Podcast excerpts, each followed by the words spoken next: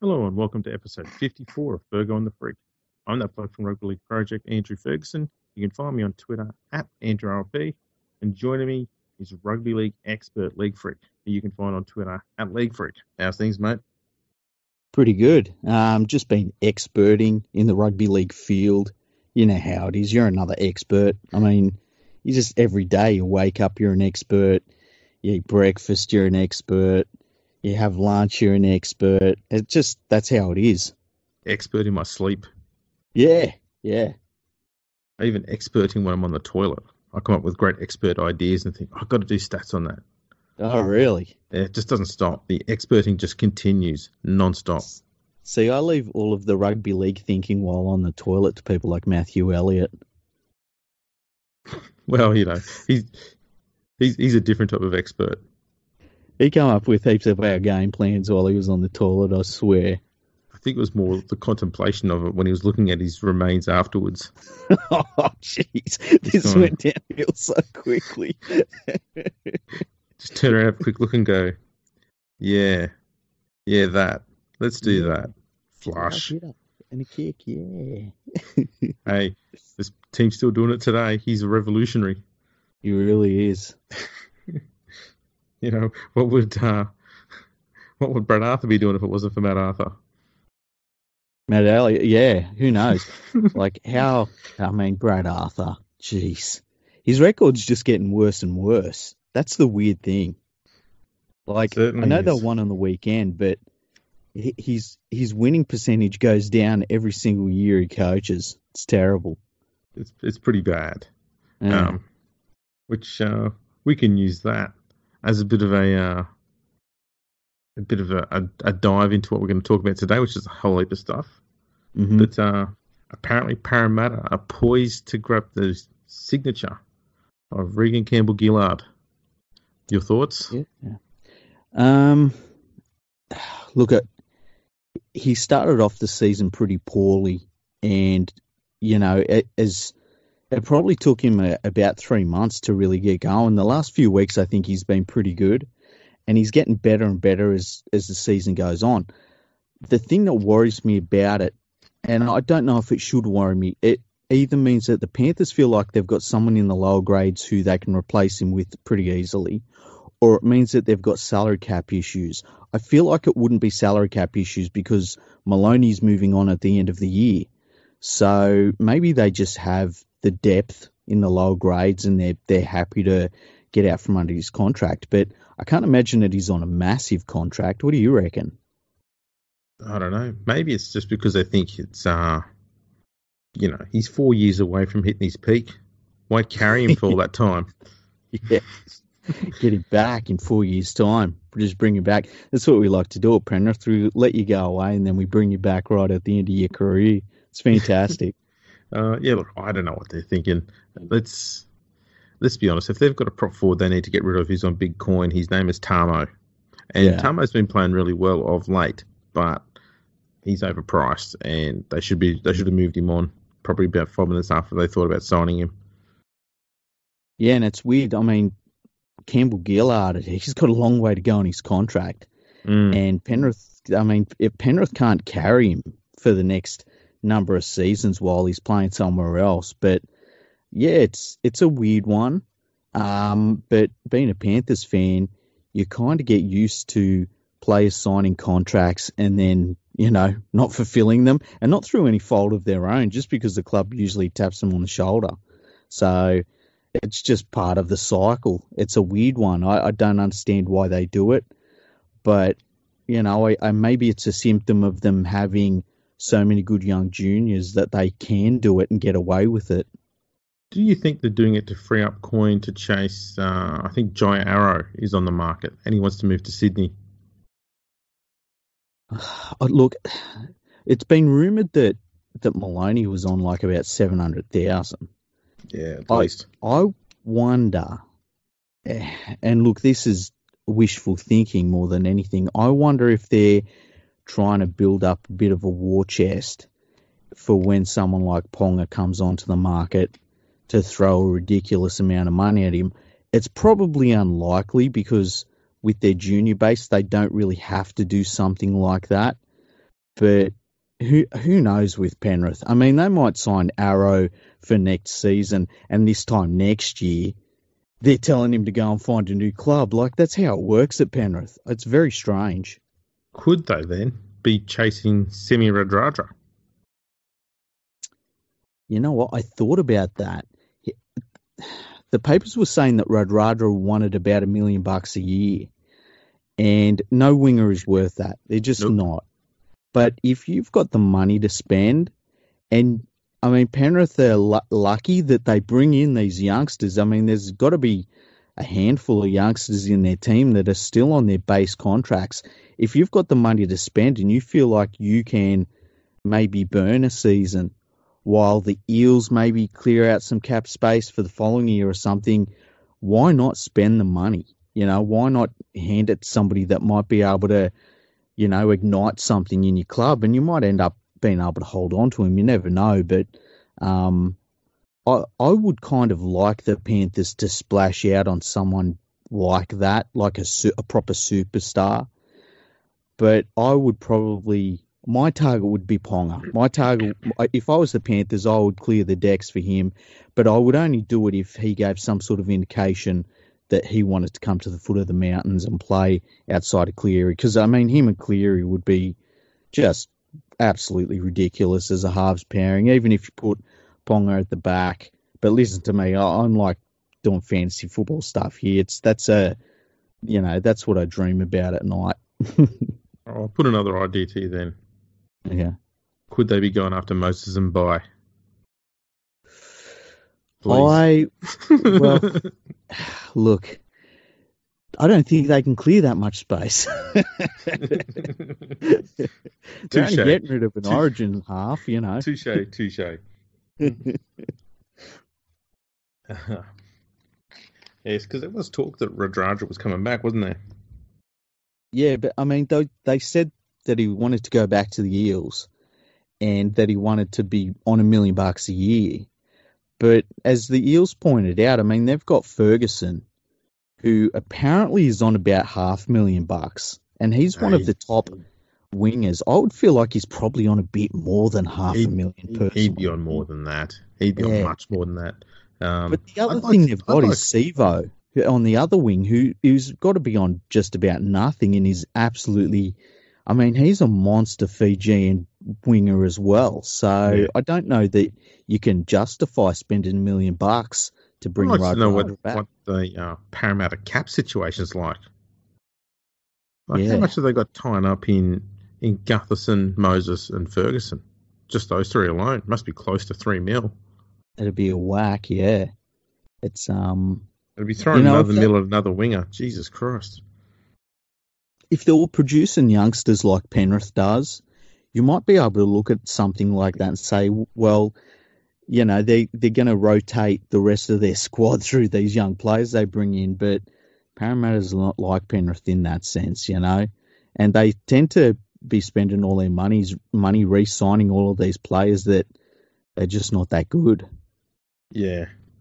Um, one player they didn't re-sign was Bevan French. He's mm. uh, chose to go to Wigan alongside George Burgess. Yeah, two pretty good signings for Wigan. Hey, I mean, um, Burgess will be a, a very good forward over there, and French is a, I mean, he's a try scorer. He can sniff out a try, and those sorts of players are pretty rare. So I think that he's going to be a really good signing. I would have him in the centres. We talked a little bit about this during our, our live broadcast on um, during the Challenge Cup semi-finals on the weekend. But yeah, I, I would play him in the centres and see how we went there because if he finds his feet over there, he could absolutely tear Super League apart. I reckon he'd be he'd, he'd make a pretty good fullback over there because um yeah yeah I just think that all that speed he's got, I'd like to see him roving around the middle of the field. Uh, he's going to be the fastest player over there without a doubt and Definitely. he's going to be for any any Wigan fans who might be listening. Um, he's he's a similar sort of mold as Ben Barba, not the same level of quality, but similar mold of player. Very fast, can chime in the back line. Doesn't have a great passing game yet, like um like Barba had. Um, yeah, definitely becomes a good link player in the back line. And god damn, he's quick. Yeah, and he can make something out of nothing with his speed. Mm. And um, I'm actually surprised that no other uh, NRL clubs wanted him. To be honest, I don't know whether his contract was a bit weird or he's on too much money or something. But I, I really did think that not only that he would end up back in the Eels side, but I thought that other NRL clubs would be chasing him. It's kind of a weird thing. Yeah, I thought the Tigers would get him. Yeah. I lie. I, I don't know. He's he's a bit too good. um, awful lot of uh, Super League talking here. James Maloney is going to the Catalan Dragons next year. That's Yeah, a a pretty great damn good signing. That is, yeah. Yeah, and I, I always say like these quality NRL players, they should just go to the south of France, play for the Dragons. It's a nice lifestyle. It's a pretty good club. Um, there's a lot of former NRL players at the club. They they're a pretty good club in their own right. So I think it's a perfect place for him. And um, as a Panthers fan, I'm sad to see him go. I think he had a couple more years in the NRL in him. I mean, he's a he's a state of origin player, and he's a, he's a proven winner. You know. Mm. Um, but yeah, at, at the same time, it's like I'm I'm kind of happy for him as well, to be honest. Do you reckon his partnership with Sam Tomkins is going to be the best of his career? Well, you know, to play alongside Tomkins is going to be it's an, it's another step up for Maloney. I mean, it's like all of the great plays he's played alongside. Tomkins has got to be in the top three or four hundred. He, he's definitely going to be one of them. You know, it's you know what's surprising is Tomkins never won the Golden Boot. They, I tell you what, they tried. There was a push there for a while where they were trying, um, but they just did, couldn't get him over the line, unfortunately. Yeah, there was all those Melbourne Storm players in there. Yeah, yeah. Now, uh, the last bit to do with the uh, the Super League is uh, current St Helens coach Justin Holbrook is set to be named as the new Gold Coast Titans coach. Yeah, I look when this was first tossed up, I I absolutely rubbished it. I said, Well, "There's no, there's no way it's going to happen. There's no way NRL clubs would be looking at him. He should stay in St Helens." And I was completely wrong. we both said it. Yeah. Um, and I'd received a fair bit of um, mail suggesting he was going to go to the Bulldogs. hmm Um, don't know why the Bulldogs wanted to get rid of Dean Pay, but that was the word going around. He was going to Sydney, not to Gold Coast. Um, And you were saying before that uh, it looks to be an incentive based contract. Yeah, I was reading on the NRL website. It's kind of weird that it comes out in the NRL website that they didn't want to offer him a three-year deal. That it would be a, I guess, a year-by-year deal, which to me is just a disaster for Holbrook. You know, it it just shows that the club doesn't see him as a long-term coach, and they might see him as a stopgap measure between, you know, the coach that they really maybe want and him. It just is. I don't know why he would leave St Helens. He could coach at St Helens for the next 10 years and win, like, conservatively six Super League titles at a canter. I don't know why he'd leave St Helens for the situation on the Gold Coast. I also read that the possible assistant coaches that he was going to take to the Gold Coast with him were David Furner and Tony Mm. Iro Oh, and it just boy. seems it sounds like the B team of coaching lineups. You know, it just doesn't sound good. I've got a got a bit of an idea. I'm going to throw it to you here. Do you think Trent Barrett could have coached St Helens this year and given them the same amount of success as they've had, or a similar level? Wow, that's a really good question. I I think going by what we've seen at Manly, with that Des Hasler, whose coaching career was over, and he he took over from Barrett, he maybe had less of a side than Barrett, and the turnaround has been a complete 180 from where Barrett had them. I I tend to think that Trent Barrett might have absolutely no coaching ability whatsoever. Like he might be he might be worse than Matthew Elliott. And for me to say that, that's something. That's pretty harsh. Because I was going to make the point that I think the St Helens side that's over there at the moment is streets ahead of the competition. That you could have put any person in there to coach them, and they'd still be at the top of the ladder this year. And my reason for saying that is, is Justin Holbrook a good coach, or is he just a bloke who got lucky with a good squad? Well, they had Keiron Cunningham in there, and he was terrible. I mean, under under Cunningham, they were terrible, and the fans. I mean, the St Helens fans absolutely love KC. He's their favourite, you know, player with a solid, you know, E cup. But I had to, sorry. I know, and I was I was waiting for it, but I still couldn't prepare myself to stop laughing. uh, but so I, I don't think anybody could coach them, but it's weird. I feel like at St Helens there are certain sorts of coaches that they like to get in there, and I mean I, I feel as though the no nonsense coaches, the the straight talking coaches, they really seem to respond to them a little bit.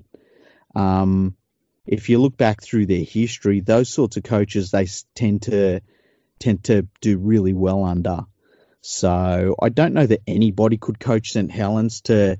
I mean, I think any anybody. I think a a broom in a bucket of sand could coach them to the finals, but to get that extra little last bit out of them, I, I don't know that just anyone could coach them. Um, well, yeah, that's, that's kind of my point. So I'm wondering if Gold Coast think that they've signed. You know, they may have may have convinced themselves they've signed an absolute world class coach mm. when they may have just signed a coach who was just in a good club, and it's made the the team's made him look better than he is. We don't really know what he's like as a coach yet because that was his first season, wasn't it, or second season? Second season. I think it's his second. Yeah. Well, I mean, how many coaches in the Super League era in in England? How many coaches have we seen come back and be any good? Like Robinson has been. Um, Maguire was, but that was always him going over for a season or two and coming straight back. Like that was a bit of a different situation. It wasn't like he went over there to to get his first coaching job. He kind of went over there to kill time until he got the job he wanted.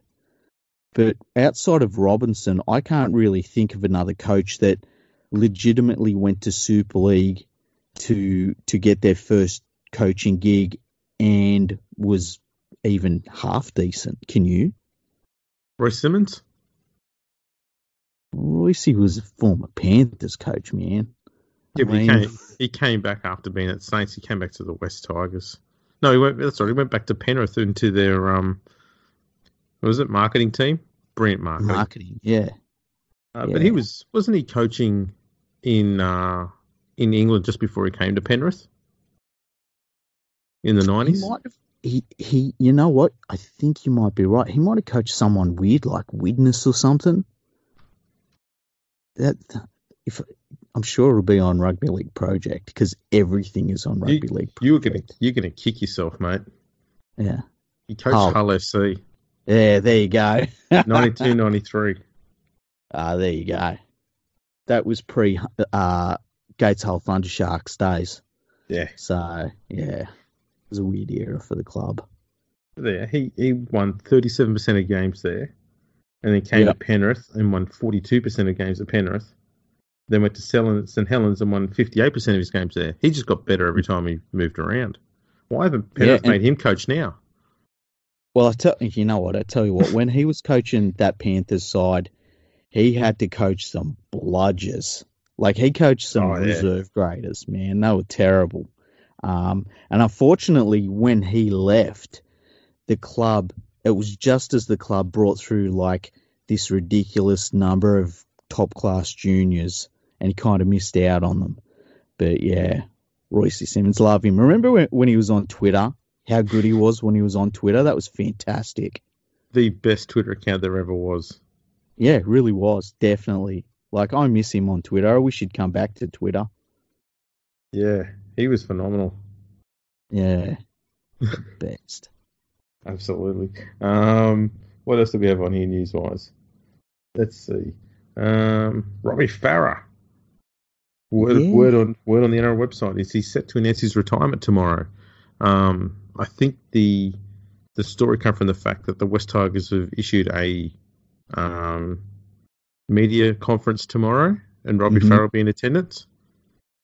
And I think the media yeah. just thought, oh, that means he's going to retire. So I think it'd be funny if he came out and he just said, um, just wanted to come out and say good day to you. Or... Yeah. Or if he was like, imagine if he come out and he re-signed for like three more seasons or something weird. It'd be hilarious. Or he came and says, "I'm actually he is going to retire. He's going to become their media manager." He could like become the CEO. Well, that would be a great idea. actually, he could make his shoe the CEO. The club yeah. would be headed in the right direction. Yeah, that would be that would be a step up, eh? Um, tell you what, it, it, the the two things that jump out at me with this, first of all, like it puts it puts the the um, Tigers in a bad situation in terms of the hooking role, and it, it seems to have come out the blue. And I wonder why it's come out the blue because every indication was he was going to play next year. I've said before, I think this is his best season. It's, you know, if he does retire, it's not because he's not playing really good football. Um, what do you think about this? You're a Tigers fan. What What are your feelings on this? Um, well, you know, I was I was always somewhat expecting him to retire at the end of the year, but yeah. um, I think some of the comments he'd made earlier in the year was that he was going to determine whether he'd play on or not based on what Benji wanted to do. Mm-hmm. So it's like they were just going to go hand in hand into the sunset, really. Yeah. Um, and Benji looked like the one more likely to retire at the end of the year. However, as the season's gone on, Benji's looked pretty decent, and he had he had a, his last two games. He's actually brought out the step that we haven't seen him do for several years. He's mm-hmm. winding back the clock really well. Um, Farah hasn't looked too bad. The only thing Farah's got against him is he's got a long history of back issues, and I wonder yeah. if they're starting to catch up on him because, um, yeah, they they would not be easy to deal with, especially as you start to get older as well. Um, because he's made this decision before Benji's made a decision. Um, yeah, the problem the Tigers yeah. have got with it too is his replacement is is Jacob Little, who, you know, we've said it before, has bootloads of potential, but he can't do. He just keeps failing to do the one percenters correctly, and he's not ready to be an eighty minute hooker yet. Not even close to ready. And I don't know if the Tigers have got any other options at the club. And given that Farah's on a pretty small contract, they don't exactly gonna they're not exactly gonna have a ton of money to go to the market and find a an adequate replacement either. Yeah, and with little, I mean, and I've said this before, you can wait for somebody to kind of get it. You can wait for them to improve in something, but at some point, you are who you are as a player, and that worries me about him. Um, it, it's look if Benji does decide to retire as well, and they're already trying to move off Reynolds, um, it could be a really tough year next year for the Tigers. And you know, there's there's not a huge amount. You take Farah and Benji out of that side. There's not a huge amount that you can look up as an at, at as an upside for the club. No, they're very short on strike with those with those two gone. And the problem mm. they got too is they've got a whole heap of money tied up in players who aren't in first grade. You got mm. Chris McQueen, Ben Matulino, um, Russell Packer, uh, you know, um, Josh Reynolds. They're all either injured or playing reserve grade. And then you've got Moses Mbye on reportedly close to a million dollars a year. That's a ton of money that's not doing anything in the NRL. Um, and that's money that could be used to get yourself a starting fullback, a starting five eighth, and a starting hooker, which is something they desperately need. Uh, so I don't know. They've got to find a way through that because otherwise they're not going to have the cap space to buy anyone of of note to fill in the most vital spots on the field. Yeah, and you know what? Thinking about all of that, and if they manage to clear all of those players out, and that would be uh, incredible if they could. If you if they can clear out I mean, I think they're stuck with Mbye. I can't imagine that anyone else is going to pick up his salary. But if they can clear out all of those other players and they lose Marshall and they lose Farah, that is going to be a massive amount of money that they can at least spend to bolster the team. At that point, I sit down with with Maguire and I say, look, we'd like to extend your contract another two seasons. Like this is a long job, and we want you to know that you've got absolute job security, um, because he's the man to to get the club back to where they need to be. But he needs to be given all of the time that he needs, and he needs to he needs to not be worrying about his job whatsoever. Because that's right. Either way, they're gonna not going to have a great season next year anyway. Even if uh, Benji stays on, it's not going to be a great year anyway. And Maguire needs to be coaching that club for like five, six, maybe even seven years from now. Um, because they need somebody to put that club back together and somebody that's going to be there for longer than uh, you know 18 months would just be nice yeah it would be nice and being able to have a coach there i mean they kind of come full circle they're back to about 2004 again when they first mm. signed tim sheens that's mm-hmm. kind of where they're at but the situation's worse yeah it's ridiculous that they've gone this whole cycle and achieved what three finals appearances and one fluky premiership. That's that's just pitiful.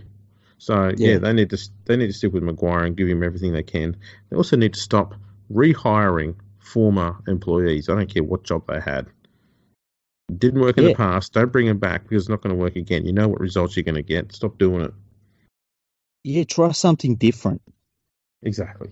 You know, you can't you can't hire all the same people and wonder why you keep getting the same results.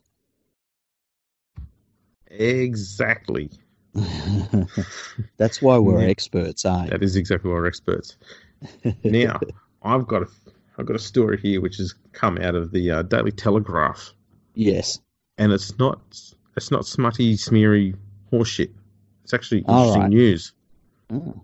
Um, the NRL is set to introduce Hawkeye technology as soon as next year to help the bunker determine offside play. However, it is also hoped that it could be used to adjudicate on whether a ball was passed backwards or not as well in time for the 2021 season. I feel like this is overdue, and I don't know that Hawkeye. Look, I feel like Hawkeye is probably some, uh, you know, intellectual property of Channel 9 or something. You know what I mean? Yeah. I've always wondered why they can't use some sort of uh, computer algorithm that they can put over the top of the. And look, it's a similar sort of thing, I guess, but more along the lines of, you know, instead of it being a, prediction of the ball's trajectory or, or um, you know, seeing the path that the ball took, just having a look at the speed of the ball as it was going, as as the player was running it forward, because there's that forward momentum, and seeing if there was any acceleration forward on the ball when the ball is passed, rather than the ball going back. I think it's a good idea, but I also, part of me feels as though it uh, it could be a problem. I tend to, I don't mind when referees make mistakes. I don't mind when there's mistakes. I feel as though, for the most part, and Warriors fans will be really pissed off about that it, when I say this is that I think that most mistakes even out over the course of a year. They definitely do. And yeah, I, I feel as though they do. And it and, may not be over the course of a year. You might end up with one year where you seem to get dudded all the time, but it's only going to be a year or two later, and all the calls go your way. Everything yeah. everything works around, you know, swings and roundabouts. It all works out in the end. Um, yeah. My problem with the bunker, and it's the only grief I have with it, is the only thing it can adjudicate, adjudicate on is forward passes. Like it's the only thing that's sacrosanct. Everything else they can make comment on, but for some reason forward passes is not allowed, and it's it just baffles me that you can get you can use technology to try and improve results, but you actually also have to force that technology to accept a mistake. That just seems stupid to me. Yeah, I, I get that. So the I'd just say if if the bunker finds a forward pass and it's a clear forward pass that the ref has missed, they're referees, they're humans, they're going to miss them. Then why not let the bunker adjudicate on it? That's all, and that yeah. would that would probably save a lot of this drama we've got going on anyway. Um, Hawkeye for offside, I don't even know if that's necessary because I don't think there's been any issue with the current bunker system of determining whether players are offside or not. I think they've been doing a bloody good job when it comes to offside. So do I. I mean, they catch one sometimes that I know I don't see in, in real time.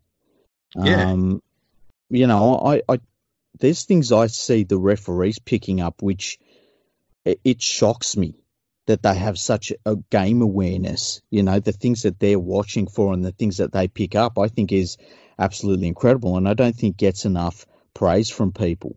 Um, I I worry that we're going to be using the technology too much. I would much rather just take scale it right right back and you live with the mistakes and your team is either good enough to overcome those mistakes or it's not. Yeah, people won't accept that though. yeah, that's true. You're you're one hundred percent correct.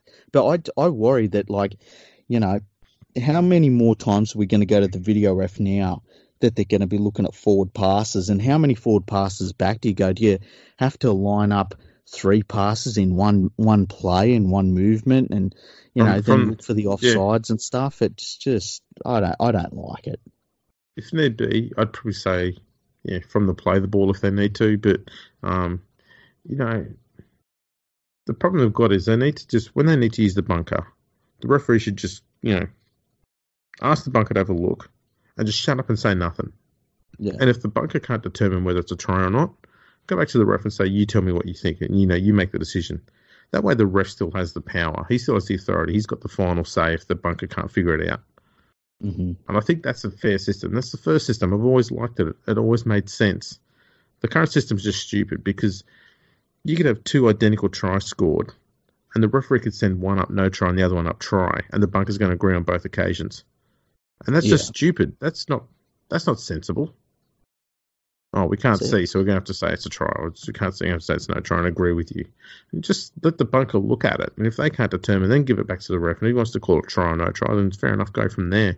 I know it's a pedantic argument, mm-hmm. but it, it, adds a bias to the bunker and what they've got to do, which is stupid. The bunker should be free of any commentary. Just, yeah. you know, if you need us to help, then so be it. We'll go and have a look. If we can't find out, then we'll send it to you and you, to, you tell us what it is. Simple. Yeah, I, I get that. I, I mean, look, I, I'm I'm I'm feel as though I'm I come at it from a different tact than most people. I would scale it right back. The only time I would use the bunker is if there was a grounding issue.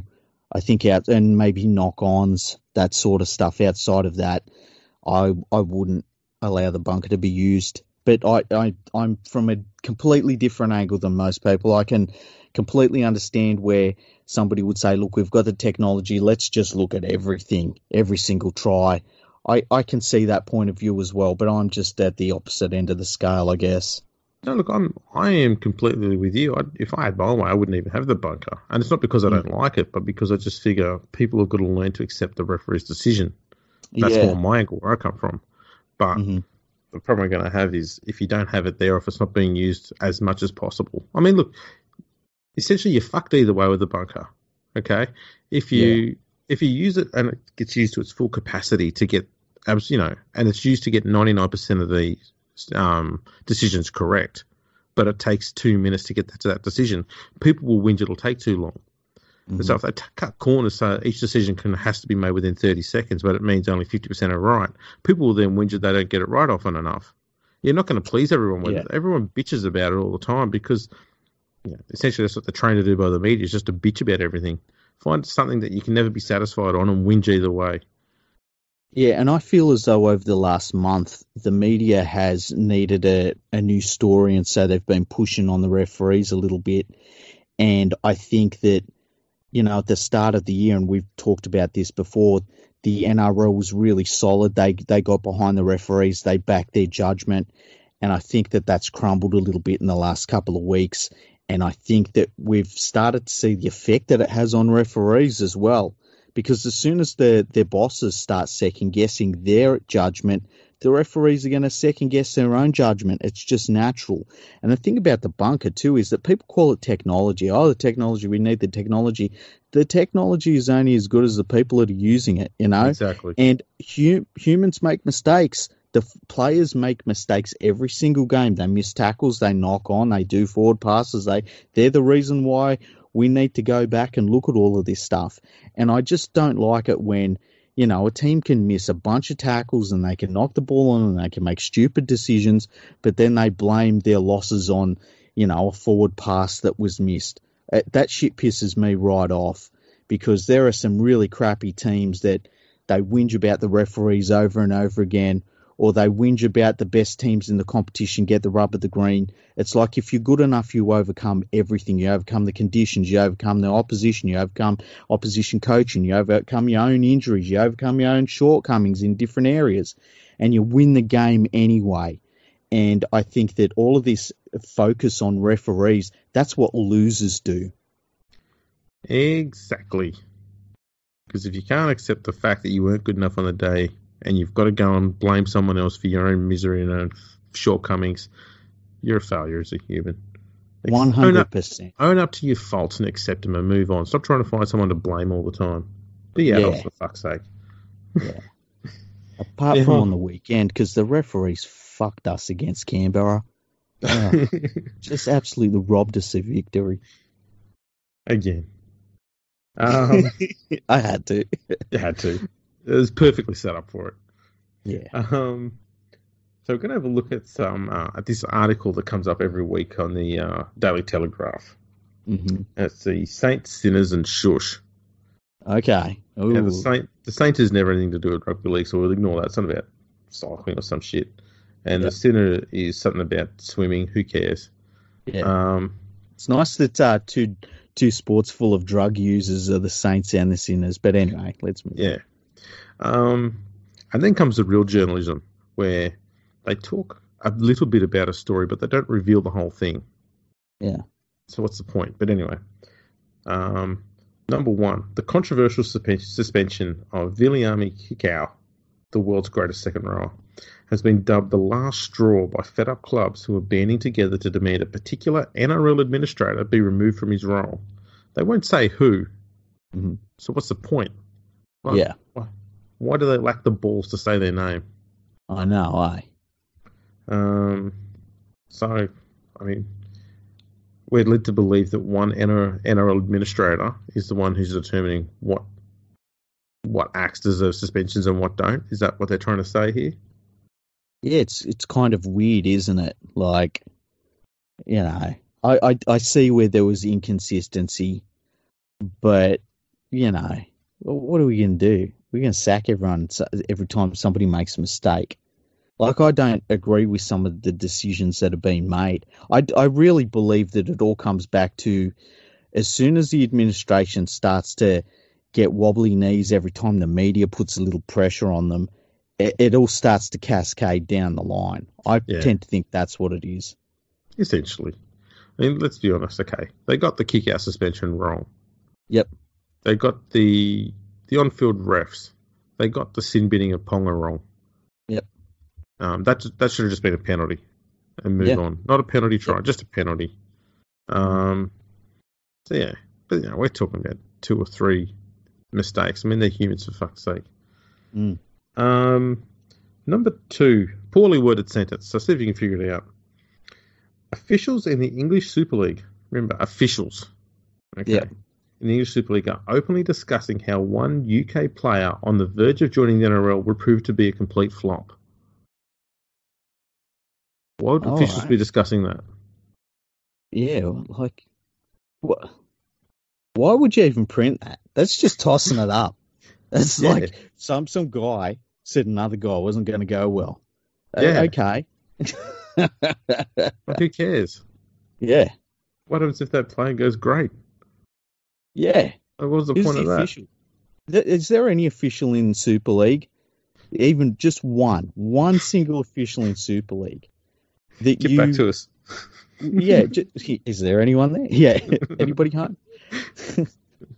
But is there um, a single one of them that you would take advice from? I don't know who who's there. Um, I'm pretty sure I saw Mr. T at a press conference. He had his bling stuff like that. I thought Principal Skinner was there. Yep. Um, Mayor Quimby, because I remember seeing the, the jewelry. I think that's who you were referring to. I think Mr. T had a bit more integrity. Yeah, I think he did, eh? he he actually pitied the fool. He oh he did. Before saying he was not going to get on a plane. Mm. Yeah, that's pretty much Damn, all the gags we got You there. know what? That A League, that uh, sorry, A League, that A Team remake. Have you ever seen it? No. It's it's pretty good. I really Uh-huh. enjoyed it. Yeah, I wasn't going there. Which New South Wales Origin player is close to being dropped from the NRL due to his form? Cody Walker? Well, you know what? He must have been close, but he actually turned up last weekend, which was really nice to see. Like he That's looked like himself again. Um, outside Who do you reckon that, it would be?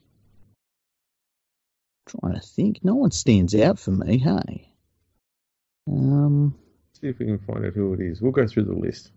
yeah, Uh, Josh Addo-Carr? No. no, Nathan Nathan Cleary? No. Damien Cook? No. Cordner? No. Uh, Cotric? well, he's injured. Yeah. Angus Crichton? Mm, You might be close. yeah, maybe. Uh, Blake Ferguson? No, injured.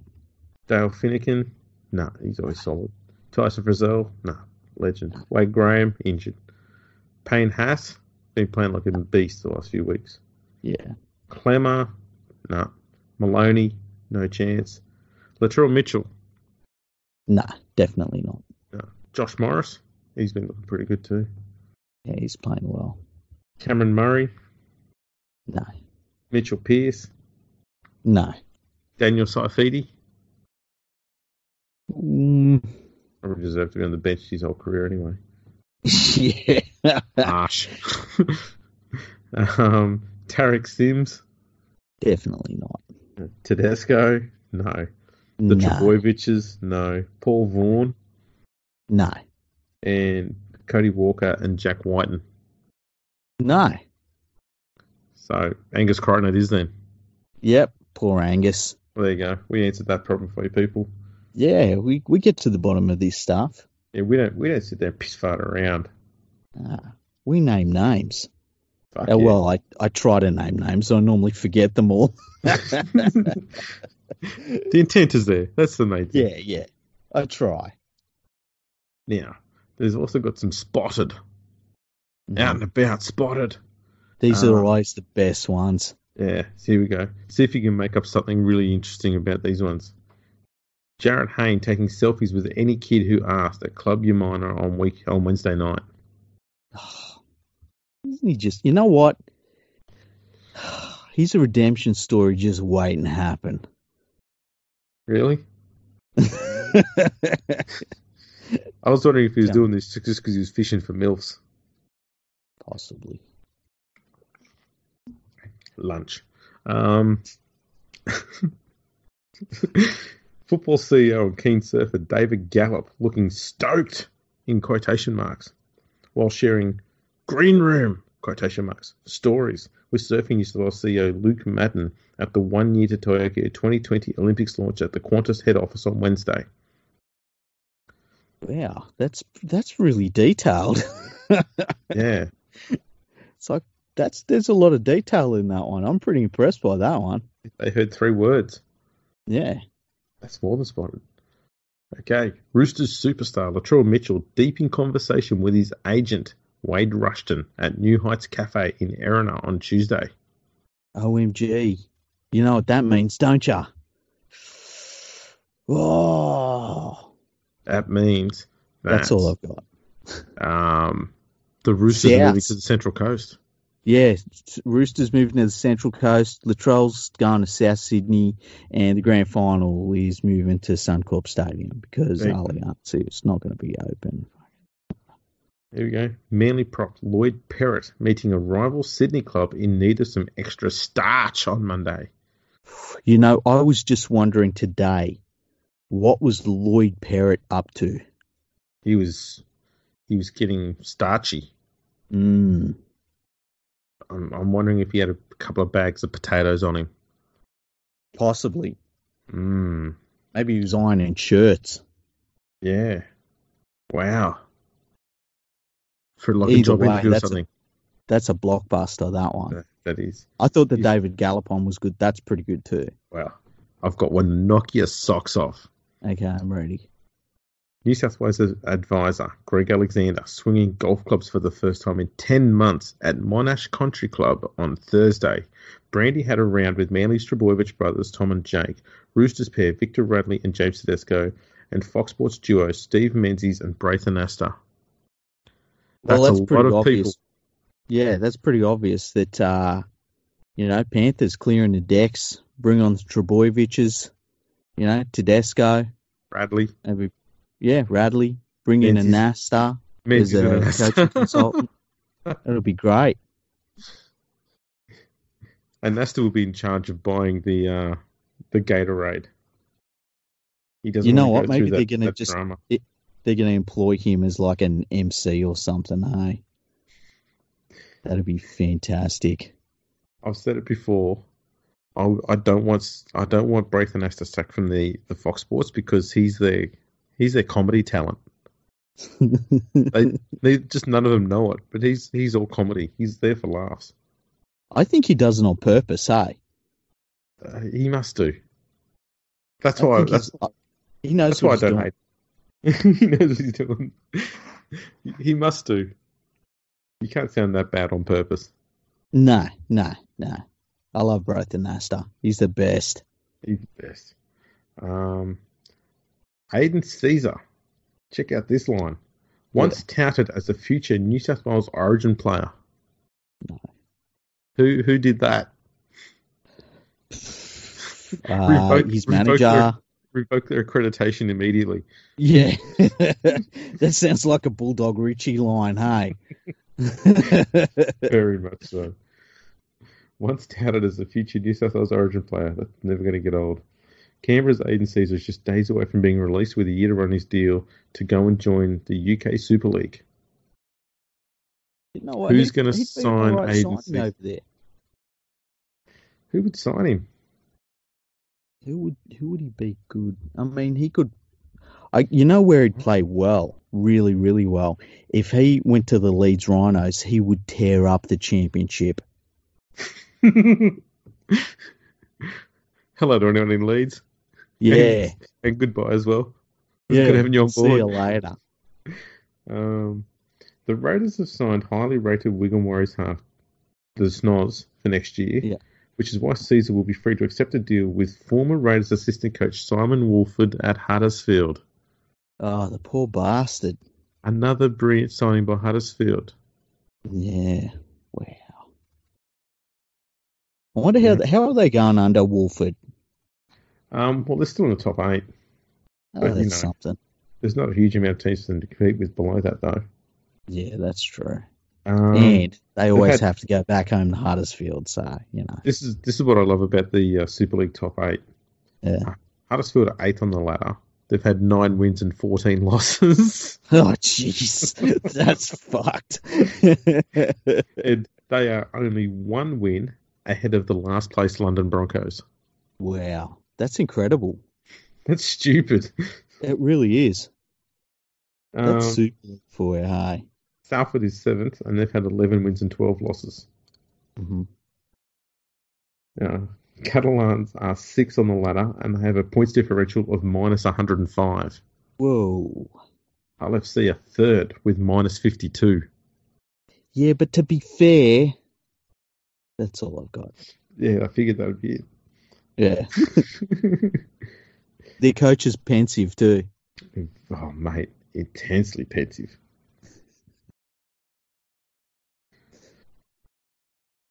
Okay, so they're talking here about um, Christian Welch, talking him up. Yeah. Says here, after Christian Welch's appearance on NRL Tonight this week, Matt Shirvington asked the Melbourne Storm forward off camera how he wanted to receive his appearance fee. Now, I didn't know that Shirvo was the one dishing out the checks. Yeah, like what the hell is he an accountant as well? He's just a no. He's just not. So he's dishing out he's dishing out the money. He goes up to him, says, "Listen, how do you want to be paid, Christian?"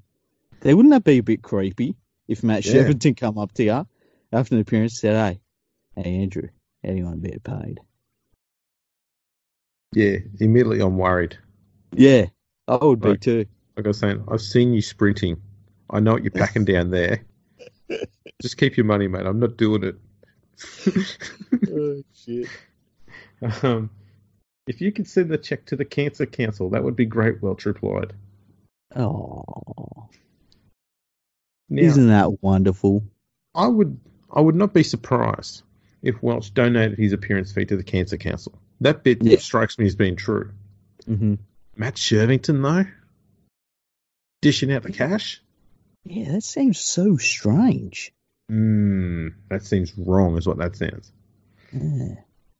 I mean, I know when we pay our guests and we pay them a substantial amount of money, we just we have our accountants deal with it. You know, we don't even see that money. No, we don't. Like we don't see a cent of that money. No, no, we don't give a fuck. Nah, yeah, it's like you know, oh, what, a couple of grand, yeah, whatever. Just take it out of you know. I think I've got got it in my jacket pocket. Yeah, yeah. Just, just don't take the bitcoins. Yeah, exactly. Um, now, Fox Sports head of television Steve Crawley said, "We all know who Steve Crawley is, yeah, Yeah, yeah, yeah, related to Paul, yeah. the man who looks like an old woman's handbag." Oh, Jesus. We've got a bunch of young men in the game at the moment that don't get the recognition they deserve. And Christian is one of those many who are a credit to their parents and now the game.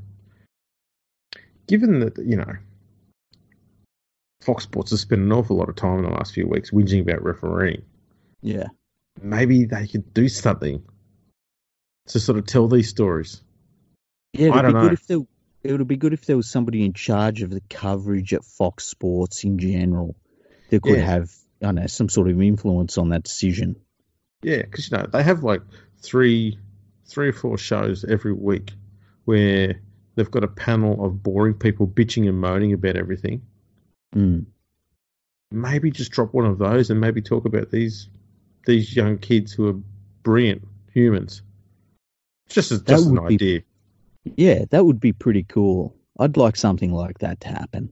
Yeah, maybe maybe if Fox Sports got themselves a head of television, he might be the person, or she if they get a she in there.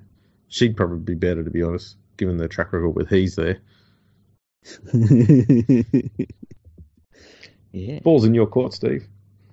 Go for it, Steve. You've got our backing. And we're a Um, conglomerate here. Here- Here's a story that never existed, but apparently does now. Mhm. I, I love these ones. Cronulla has contacted Josh Reynolds' management to decline any interest in the West Tigers half. What the hell? He was never linked there. Like Cronulla Yeah. never had an interest in him. But the story is now is that the, the Sharks have now told him that we don't want you, despite the fact that they never did.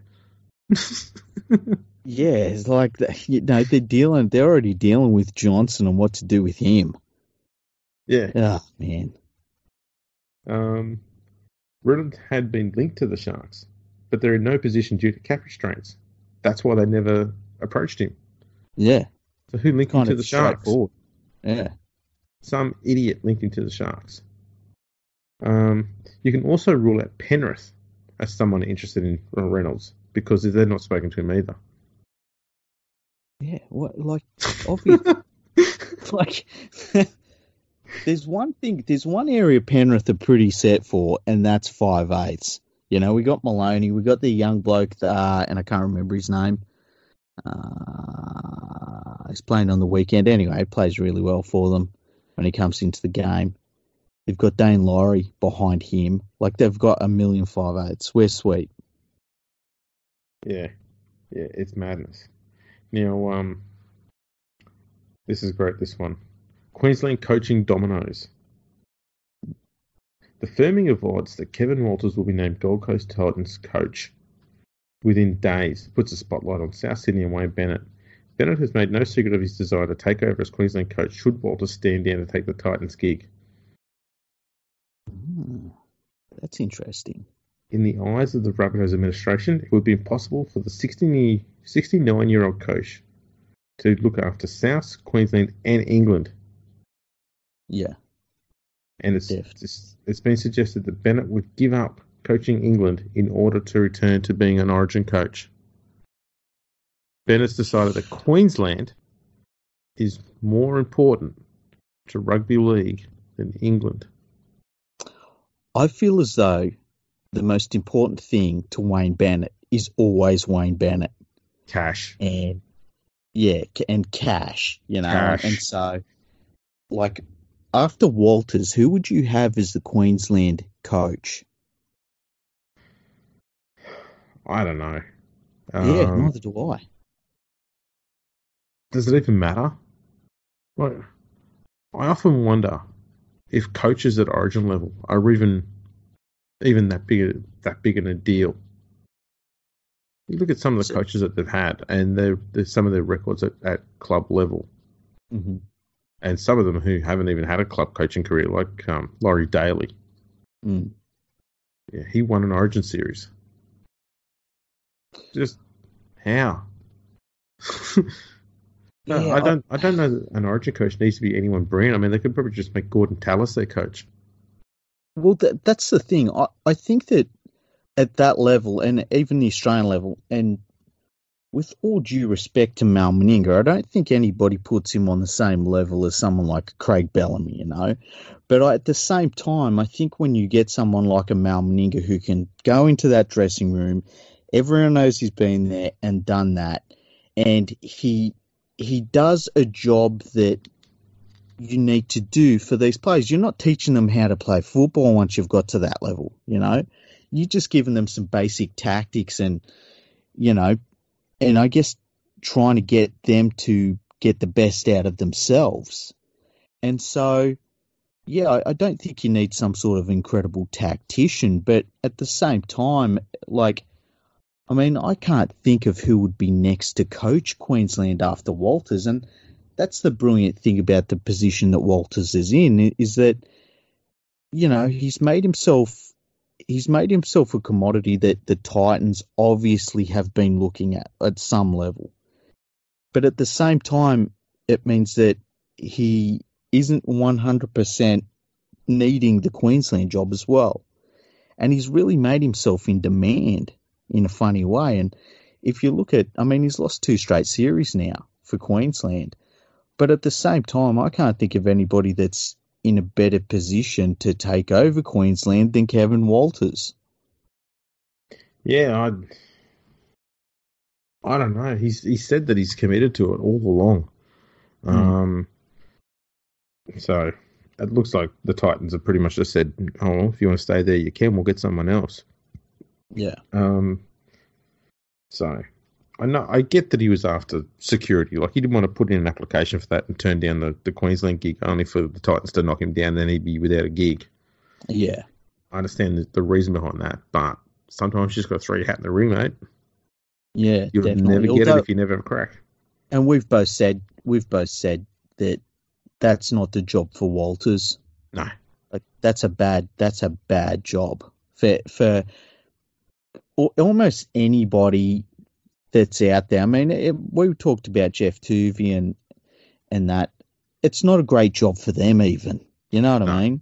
But that's the thing. So, they need some hard nosed bloke who's been around the bush, you know, been around the block a few times as a coach to get mm. in there and clean that joint up because it needs it needs a broom, a rake, a bloody fire hose, and God knows what else through that joint. Mm. Bleach because you know someone's been up there with unvaccinated children. Well, you know it's it's the Gold Coast. You know you want to. You'll probably also want a shot of penicillin. Absolutely. and a very strong brush. Yeah. Maybe even some kerosene. Maybe. um. Yes, I mean that's that's pretty much a wrap of all the big news that's going on there. Oh, excellent. We've got we did it got through a lot then. We certainly have. Yeah. Now I know you want to do some shout outs for some podcasts. Yeah. That uh, I saw you mentioning this on Twitter today. And so yeah. go ahead and give all of the shout outs to all of these amazing podcasts that um, we were talking about earlier. Right, we've got a baker's dozen.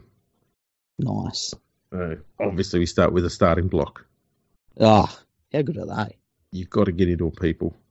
Um, next is uh, full credit to the boys. Who, you know, I'm on there every week doing doing some stats. Last week I did one where I fucked up and got the wrong wrong team, but you know, that's me.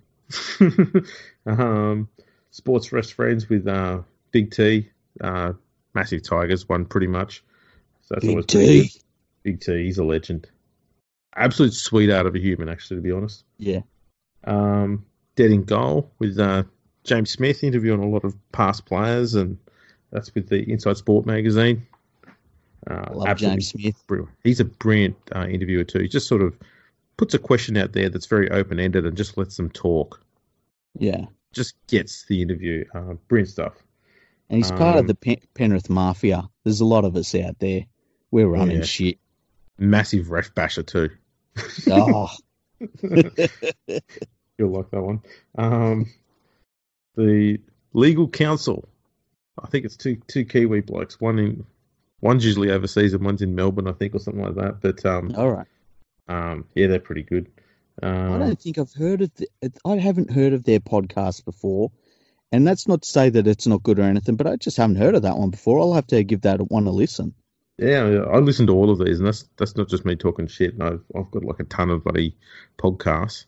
I yeah. I work till three in the morning or something pretty much every single night, so I just listen to tons and tons of podcasts all the time. um, Woody and Slugs. Yep. Uh, Love they're them. very good. Bit of bit of betting talk as well. So if you're a bit of a punter, go and check out Woody and Slugs. Mm-hmm. Uh, League Digest, fantastic. Oh. They they are number one history podcast on, on the game in Australia. Um, oh. Yeah, I know. Big call. We do yeah. we do we do brilliant history stuff, but we mix it up a bit. Theirs is just one hundred percent history the whole time. Mm-hmm. So that gets them over the line. Um, I've been a guest on there. Their their worst performing episode, I'd imagine. Rugby Reloaded with Tony Collins. That is the peak history podcast, and they're little little ten to twelve minute episodes. So um, you can learn about everything, every really detailed minutiae of the game of rugby league, and all the way back to its roots. Um, and can I just say, with Tony Collins, I remember years and years and years and years ago, uh, I got in contact with him for some information, and I can't even remember what it was about, but it was very hard to find on the internet at the time, whatever it was. And he was so super helpful, and and yeah, just a wonderful person. And I, you know, go and listen to his podcast because there are people that deserve uh, support, and he's definitely one of them. He does some great stuff. Phenomenal, um, unbelievable brain. Um, mm. And found out in my interview that I had with him on there that um, we both had exactly the same workplace injury for historians, and it came from oh, using really? the microfiche. Oh. Yeah. So yeah. he's got this thing. It's called a ganglion on his wrist. It's like a hard buildup of calcium in the joints in the back of your wrist, yeah. back of your hand. And he got it from using the um, the microfiche at, at uh, libraries. And uh-huh. when we are doing the when I did the interview with him, it was face to face video, so I was able to show to him that I had one as well on my on the back of my hand from exactly the same thing. Wow. So you can hear us have that conversation on there. He, he found that quite amazing. there you go. Workplace injuries as being a historian. That's what I do for you people. um, the voluntary tackle. Funny oh bastards. yeah. Funny bastards uh, Chasing Kangaroos, talking mostly yep. about International Rugby League, uh, Rugby League in America. That's a, a, a, guy over there in America who talks pretty much how the game's progressing over there, um, mm-hmm. doing pretty well. The Howlin' Hour, which is about the uh, Toronto Wolves. Yeah. And last but not least, the NRL CEO podcast. Huge fan of, of us, and we're huge fans of everything he's done. Um, been a big supporter of both of us over the years, too. So um, definitely check him out if you're into fantasy rugby league. Yeah, and part of the uh, rugby league rugby league podcasting network.com. So that's another bonus. Absolutely. Yeah, I also made a tweet today, mm-hmm. and I, I, I made this tweet. When was it? Half past one. Many hours ago, ten hours ago. Yeah. And said we'll record an episode of Ferg on the Freak in a few hours' time Got a question about anything? Ask us. Want a shout out? Let us know. Want to give us praise? Go right ahead. We'll return serve. How many comments do you reckon I got? Thousands. Yeah, no. Oh, damn it. Um, so the first one comes from Arabella Zaccheto, legend. Um, Yeah. She says she'd like to send some praise to League Freak for trying to curb his defamatory comments. We understand it's hard for him. Kudos also to me for trying to manage you as best as I can. Now, I'd like to say that I don't know that I've ever attempted to manage you whatsoever. if anything, you just stoke the flame sometimes. Yeah, and if anything, you're probably leading me a bit astray a little bit sometimes. Uh, yeah, I do that. I've always done that. Hey, I've been really good at that. It's like you know, I talk to somebody, and then down the line, they sort of think, "What the fuck have I done to myself?" you know, I, I came to this podcast and I was like a, a serious historian and having decent chat, and now all of a sudden I'm fucking swearing every single episode and whinging about shit. oh man. but no, you've you've done well your defamatory comments. Yeah, I have. I um. You were really restrained during the uh, the live gig for the uh, the Challenge Cup. Yeah, there was a couple of times there where I had to wind it back. There's been a few times. I reckon there's been five times where I have um, I've been ready to pull the trigger on some stuff, and I've thought, no, do not say that because there is no coming back. yes. Now, uh, Richard Cranium, good friend of ours, He Mm. says um, he'd like to ask if you, League Freak, had an Oporto for lunch, and what was more embarrassing and why? Great Britain losing to Parramatta in 1992, or England losing to Italy in 2013? Oh, that's a good question. Well, I actually I ha- didn't have an Oporto for lunch. I had it for dinner. Even better. I got there's this there's this deal where you get like a piece of chicken and chips and you get a burger, but I get the burger upsized to a triple. I think I can't remember what burger's in it, but I get a triple Bondi burger with barbecue sauce chucked in there, and it cost eighteen bucks all up once you get that up to that level, and it was good. It was really good. So I had that. As for which is the most embarrassing, ah man, I gotta say. England went into that World Cup. They're full of confidence. They'd done their, you know, their high altitude altitude training, which didn't amount to anything because they did it at the wrong time. And they come back and they're like, "We're ready to go," and then they lost to Italy. It was friggin' hilarious. So I'd have to say that's a that's a more embarrassing loss, definitely. Right. Well, he's got another two questions. The next one is where does Ellery Hanley rate? Now, for me, I rate him as one of the best modern day players, and I talk modern days in anything since 1980 when I was around. hmm How do you rate him? He's definitely one of the better Pommy players that I've ever seen.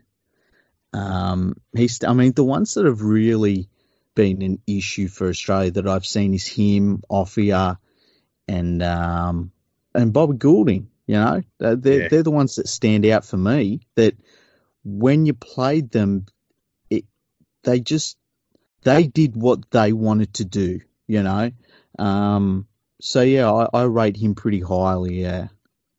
All right, his last one is it's a movie one.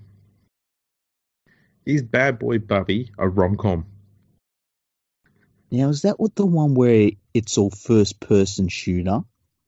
I um I have not seen Bad Boy Bubby for a long time, so I can't remember how it went, but I remember it was a bit sick. Okay, if it's the one I think it is, it's it's pretty full on. It's pretty gory, um, but I've only seen it once, and I felt like it was a work of art just in the way that it was shot. I couldn't tell you what the plot was, um, but it was if it's the movie I'm thinking of, it was it was very cool to see. So I would say, I mean, a rom com. I feel like at the end of it, Well, I, can, I can give you the plot if you like, just quickly. okay, go on. Okay. Bubby is a 35 year old man who has never set foot outside his mother's dingy apartment in the back of a printing press in an industrial area of Adelaide. Adelaide. In addition to beating and sexually abusing him, she confides him to the apartment, telling him that the air outside is poisonous and telling him that he will die if he tries to leave. He eventually escapes, joins up with a rock band, and embarks on a confused but nihilistic journey of self discovery and shocking mayhem.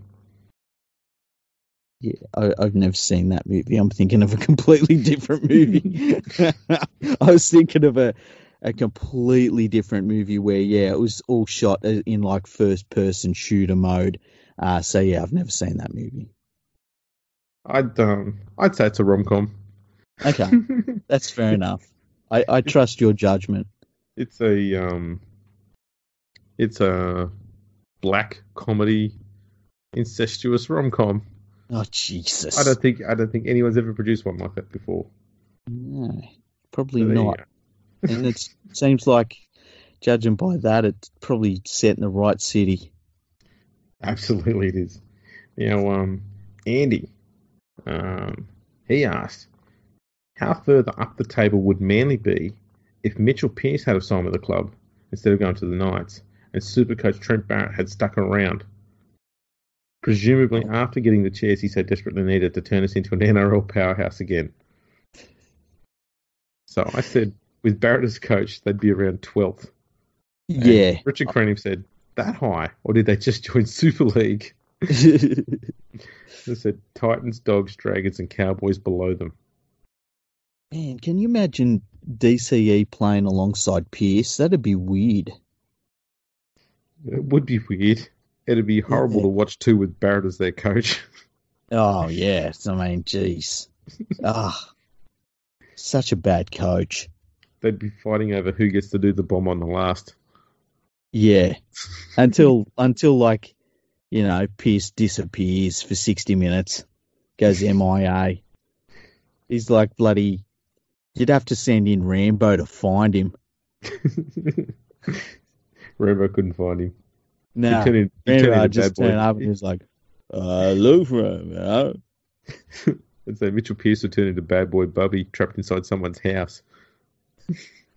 I don't know what that means, but I'm willing to run with it. I can't go outside; it's poisonous. so there we go. That was all the comments. Excellent. Well, I, get, I quite enjoyed them. Have we had any emails? This is almost become uh, a comedy uh, no, no, we've had no. Oh, we got one from Bartram thirteen, but it was right. for one of our more live shows. So he gives us some really good ideas. So mm. uh, yeah, we'll say we're going to save those ones. We'll have to do a live show soon. When should we do the next one? Um, well, we got plans this weekend, so I don't know. We might be able to do something Sunday. We'll see. We'll see who's playing. Hmm. We might even do one just we could just do a podcast episode one day, just do it live as well. What do you reckon? Yeah, just a normal podcast. Yeah, that'd be fun. That could be something interesting. Take a leaf out of the starting blocks book. Yeah. Just like like do exactly what they do, but much lower quality. Yeah, absolutely. Because we don't have ads or songs or other people. Exactly. Or, or anything like that. Exactly. They're um, the best. Plus, they've got two people with charisma. Our podcast only has one. Oh, you know, that. You've been doing a lot of heavy lifting here. That's what she said. Actually, it was funny on the last starting block. They were um, they were talking about gl- glory holes and stuff, and uh, they got to the end of the show and they said, "Oh, we haven't really mentioned Fergal Freak that much." And Greeno was like, "If I know League Freak, he'd be more than happy for us to be talking about glory holes instead. And Bingo. I got to say, I agree with him completely. I thought Bingo. that the glory hole talk was absolutely riveting. Yep, absolutely. I, I thought it was fascinating talk. Good chat. Mm. Good chat. Yeah. and that that's a damn good chat to buddy end the episode on. Yeah. Greeno and the glory holes. Yeah. I'm gonna right. I'm gonna go to sleep tonight thinking about that. About Greeno or the glory holes or both? A little bit both. I'll be honest. both. Yeah. That's gonna get Greeno a little bit queasy feeling, but in a probably semi pleasant manner. Yeah, like he'll be sickened, but I kind of want to hear a little bit more. Yeah, yeah. I'll leave you to work on that one. Oh, well, no, I'll, I'll be working on it. Don't you worry. That's what she said. All right, now um, before we before we duck off, um, we'll have to say we've got some uh, bloody exciting um, guests coming up in the next week. Yeah. Um, so check those out, man. We've got some great, great stuff coming for you soon. So Very um, excited. That's why we had to get this this lot of nonsense out of the way first, so we can be serious for the next few episodes. Yeah, pretty much. Yeah. So um, yeah, stay tuned for that, and um, yeah, go to YouTube, watch our stuff there, subscribe to us on there, um, like all the videos. That'd be awesome. Um, just press play on them and let them run out. You don't have to watch them. Um, Yeah. Unless unless you want to watch the, the yeah, unless you want to um listen to the like if you want to be like Nadine and listen to the whole four hour episodes. We've got two of them up there now. Uh, go for it. I think the last one we did a fair bit of techo talk for about two minutes before we started the episode. That was Yeah. It glorious. was, it was fascinating, and if you if you get through to about the two hour and fifteen minute mark, you can hear me trying to set up a very special guest. It's uh, and I do it only for about twenty minutes or so. It's fantastic. yeah. And uh, in the end, I had to do it. Yeah. we got some new equipment though today, so uh, we should be able to do some new stuff. There's some new new things coming up, so I'm very excited. Oh yeah. So uh, yeah, check us out, and uh, we'll see you later.